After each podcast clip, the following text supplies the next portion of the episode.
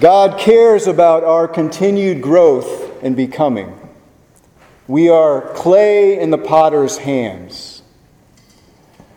Several years ago, I visited a Benedictine monastery for the first time. It was St. Anselm's Benedictine monastery just outside of Washington, D.C. And while I was there, I picked up a card in the gift shop and I framed it and I brought it with me. You're not going to be able to see it too well, but I've had this in my office for the last 18 years. And this card was made by one of the monks who lives at St. Anselm's. And it caught my, it captured my imagination really. It has a Benedictine cross on this side. This is the outside of the card, and this is the inside. And it has a Benedictine cross, and overlaid on the cross are two strands of wheat in the shape of a cross as well. And inside is a, sketch or drawing of uh, a clump of wheat with one of the stalks fallen to the ground. And it has that text that I just read. Unless a grain of wheat falls to the earth and dies, it remains just a grain of wheat. But if it dies, it bears much fruit. I brought it home and I framed it because it said something to me about what was important to those monks. And I didn't know at that time that I would become a sort of monk myself and move into a place like Richmond Hill. But it speaks to life here in our community as well. In our rule of life, which is based on the rule of Benedict, we also have a commitment to conversion of life, which we define as having a conversation, living our life as a conversation with God and a commitment to spiritual disciplines. And it's through those things that our life is changed and that we are able to honor and open ourselves to that commitment that God has to us, which is that we will continue to grow and become the people God created us to be. Like Richmond Hill, St. Anselm's prays the hours they pray five times a day. And they also welcome guests for long stay, for long stays. And they understand that this text, unless a grain of wheat falls to the earth and dies, it remains just a grain of wheat. They understand that this text is more than simply a statement that Jesus made about his own death. That he was saying something important to all of us about our own lives that our lives require a certain amount of sacrifice and a giving over of our small selves so that we might live a larger life together. Jesus spoke of the same later in John's Gospel when he said that I'm the vine and you're the branches of that vine. You're going to bear fruit, Jesus said, if you remain grafted into me. That somehow our lives are meant to be lived together. And so that means that we have to give up our individual ambitions when they don't align with what God wants for us. And we have to trust, as Jesus taught us, that what God wants for us is what is best for us, and it aligns with why we're here and the gifts that each of us have to bring into the world. We must live our lives in God's love, literally in love, a God who we know as love. But that requires a letting go and a falling down from time to time, a dying to our small selves so that we can live in our larger self. Like the stalk of wheat I just showed you in this picture, falling to the earth what happens when we die in that way is that we, we grow up. We have to fall down in order to grow up, is really the message that Jesus is imparting to us. We have to lose our life in order to find it. It sounds contradictory, but for any of us who have lived the life of faith for even a moment, we know that there's truth in it that we have to let go again and again and again and trust that God will catch us and that God will lift us up, and that God will invite us into a larger life together. I've been leading men's rites of passage work for over a decade. It's powerful and transformational work. And I made my own rites in upstate New York in 2006, and it changed my life. And that's another story, but what I want to share with you this evening is that there is a pivotal moment in those rites of passage when we refer together to Paul's words and Paul's invitation for us to let go of the life of our childhood and to live a larger life as an adult.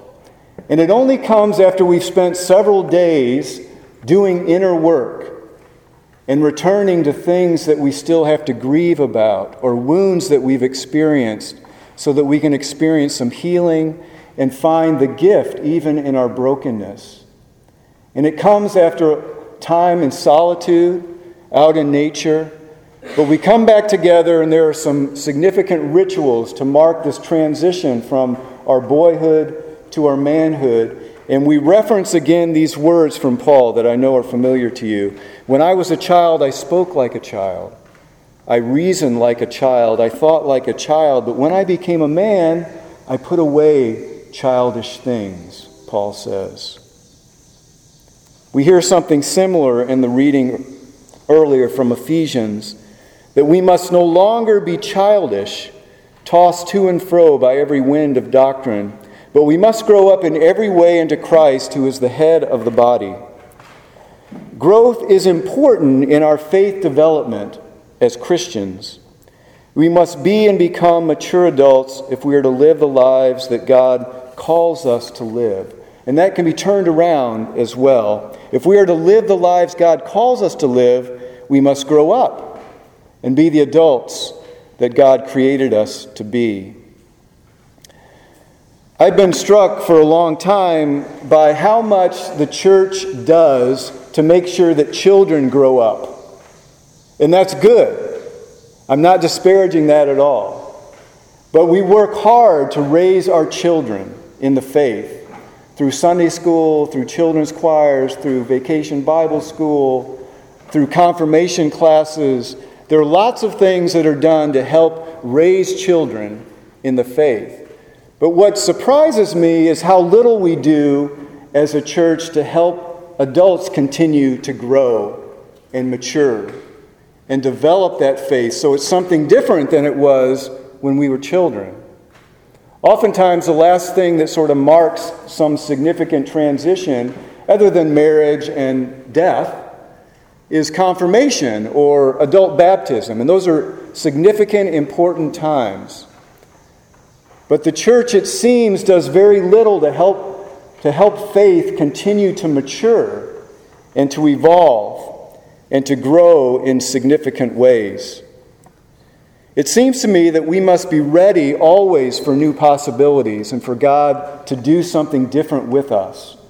For us to continue to have to lay down and die to what we thought was why we were here or that this is what it's all about and be open to something surprising us.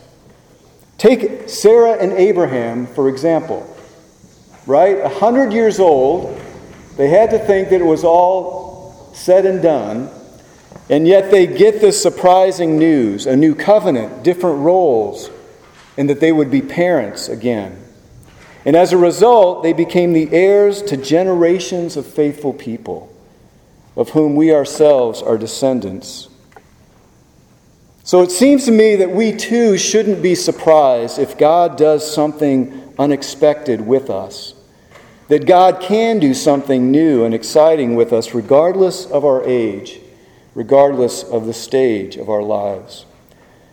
That faith in Christ requires that we stay open to growth and becoming throughout our lives. I'm reminded of Marcus Borg's seminal book, it came out in the early 90s, Meeting Jesus Again for the first time. Some of you may have read that. But Borg begins that book by telling his own faith story and how he grew up in the church and how he became familiar with these Bible stories and they meant a great deal to him. But then when he went off to college, he began to question these things, and they didn't make sense anymore when he studied Scripture, uh, when he took some courses in college uh, that sort of reoriented some of those stories and helped him think differently. And for a while, he was lost because the church he grew up in didn't know what to do with him.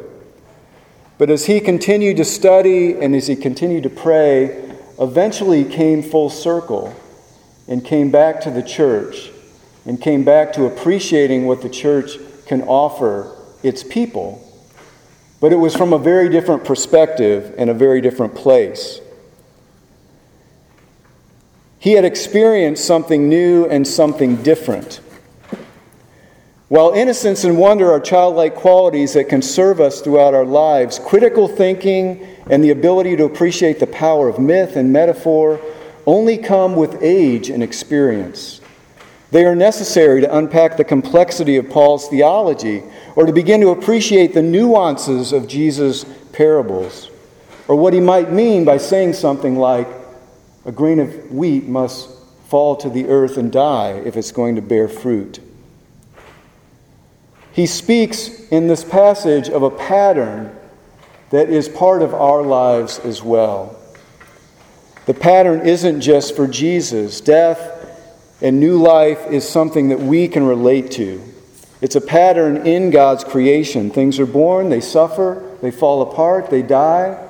New things are born, and the cycle continues again and again. We are meant to participate in that pattern ourselves as a part of God's creation and a part of those who desire to follow Jesus. I love what Henri Nouwen said about discipleship or about what it means to follow Jesus. He said that to be a follower of Jesus is not to live your life just like Jesus lived his life, but rather to live your life as authentically as Jesus lived his life. And that's a significant difference.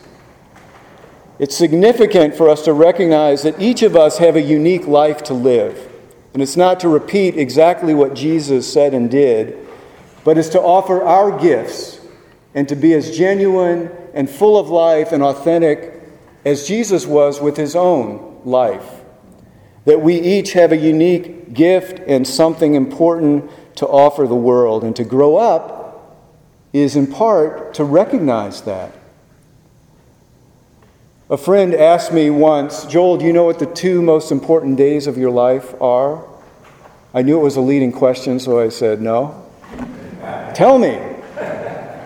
And he said, Well, the two most important days of your life are the day you were born and the day you discover why. And I can agree with that and I believe that the day we discover why we are born, why we were born, and what our unique gift is to offer the world is the day we begin to live our adult life. Not until that point do we mature to a place where we can begin to give that gift away. We've got to discover what it is. What is that true seed that each of us has been born with? that is Christ like. It's not Christ's life, but it is Christ like. And each of us have something unique to offer that no one else can ever give away. It's ours to give and ours to offer the world. Now, the church at its best in our Judeo Christian tradition offers a means for this kind of growth to happen, for this discovery to take place. And the first is that it affirms that God desires this for us. We were created for life and to have it abundantly, Jesus said. The second is that God wants to help make this growth possible. It's what God does. God loves us into existence and keeps on loving us, desiring that we become what we were meant to become. We are clay in the potter's hands. We are being fashioned by God all the time. God is working with us to help us discover why we are here and what our lives are meant to be about. Now, the third thing is that we can refuse this flowering. We can avoid this by not being open to what God is offering us, by conforming too much to what the world says we are to be, rather than listening to what God created us to be. Traditionally, this openness happens through spiritual practices. By committing ourselves to a conversion of life, that means living our life in conversation with God, constantly in discernment. What is it, God, that you have put me here for? And how can I live into that faithfully? So, different forms of prayer and silence and sacred texts, spending time with those texts, time in nature, paying attention to our dreams, seeing a spiritual director. All these things are ways that we stay open to God helping us discover why we're here. Time in community, time spent with those who are marginalized, those who Jesus said are the least of these, that there is where we meet God with one another. When we do these things, we let go of our smaller lives and begin to experience a fuller, richer life in and with God. Something breaks open in us, and fruit becomes the result. M. Scott Peck, in his book, The Different Drum Community Making and Peace, writes about four stages of faith, drawing substantially from James Fowler's well known work on that subject. And he contends that mature faith is the result of a movement from chaos to insight, and from insight to mystical awareness. But the process of that growth doesn't come without periods of doubt and uncertainty, even confusion and a loss of what we thought life was meant to be about. Which explains why it's hard for the church, because if people go through that, they're liable to leave the church.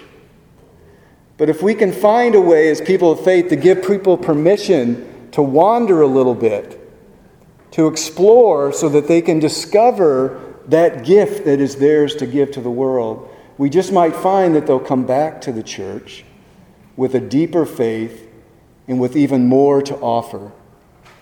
Because we need each other, we need community, and our faith provides something significant for us to live in to the uniqueness of each one of us. It's found together.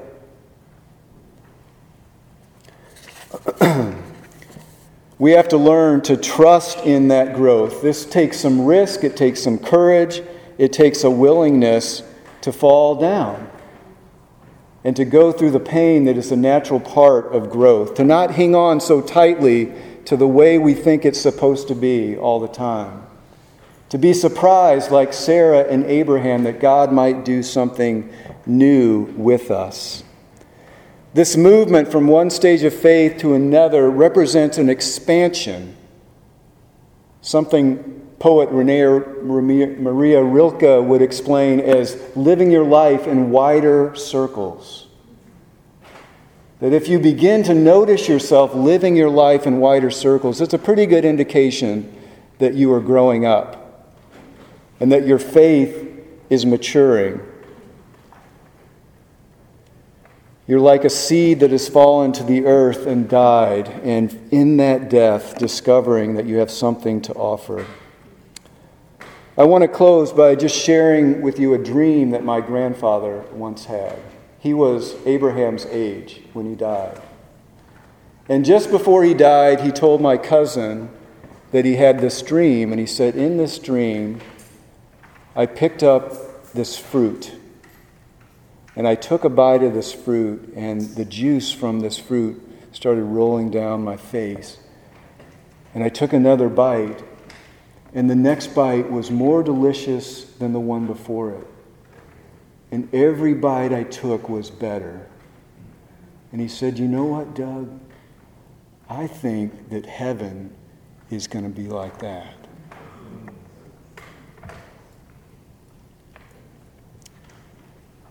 To mature in Christ is to discover your unique place in the world and to give yourself away. to bear fruit that heals, that transforms, that brings about heaven, a heaven like that, here and now. In the words of Bill Plotkin, who those of us participating in the Summer Institute will become well acquainted with soon, he says that true adults are the visionary artisans of cultural transformation. They are the ones who are going to help heal metropolitan Richmond. They are the ones who have the courage and who are creative enough to bring about the change that's needed, not just in this city, but in the world today. They are those willing to grow and become, bearing fruit that makes a difference in the world.